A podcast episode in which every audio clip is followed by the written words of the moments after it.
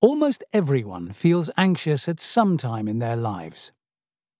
It's common to become anxious in situations such as a job interview, an examination, or a public speaking engagement. Mild anxiety is so common that it's regarded as normal, and it's not usually a cause for concern. In fact, a degree of anxiety is necessary to help us perform well in situations requiring concentration, efficiency, and skill.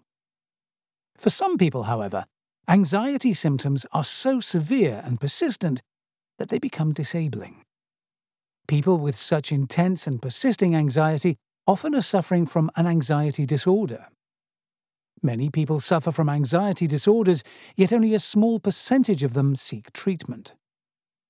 The majority either cope on their own, suffer in silence, or use risky methods, for example alcohol or drugs, to dampen down their symptoms.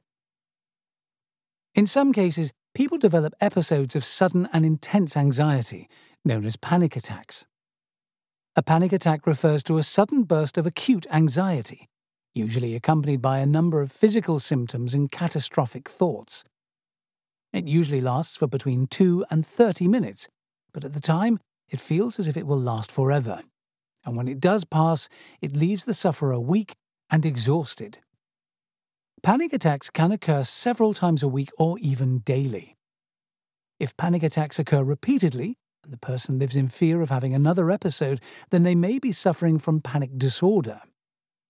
However, they may not realize that they're suffering from an anxiety disorder, but instead believe that they have developed some other illness, like heart disease or stroke, which is understandable because many of the symptoms of panic are physical.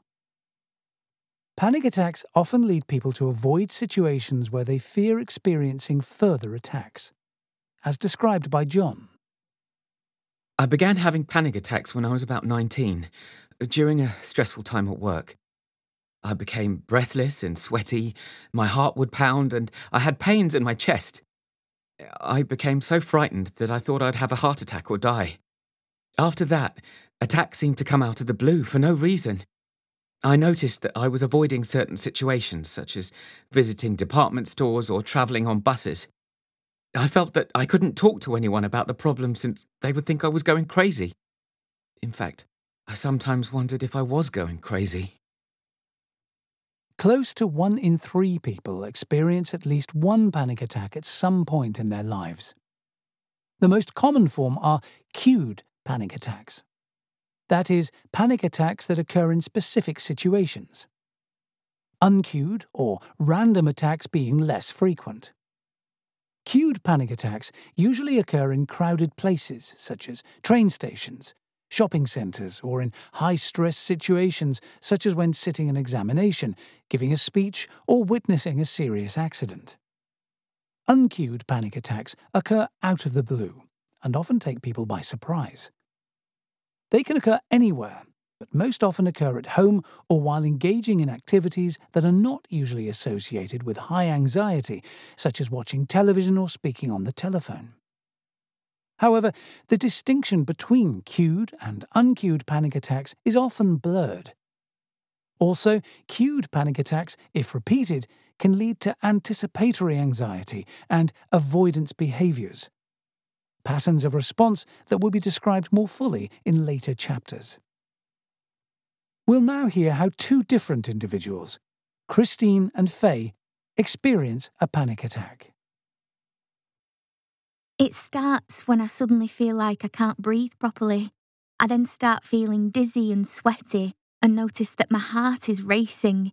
Sometimes I become nauseous or feel like I am going to choke. My fingers go numb and I have a tingling sensation in my feet. I feel strange, as if I am not really there, as if I am detached from reality. I start thinking that I am about to lose control or die. This makes me feel extremely frightened. Even though the attack only lasts for 5 or 10 minutes, it feels like forever and that I will never get over it. Every episode is slightly different. At first, I used to feel that I was about to vomit or have diarrhoea. More recently, I have had this severe choking feeling, and sharp pain in my chest. I realize now that those feelings of being detached from myself and the environment are part of the same pattern.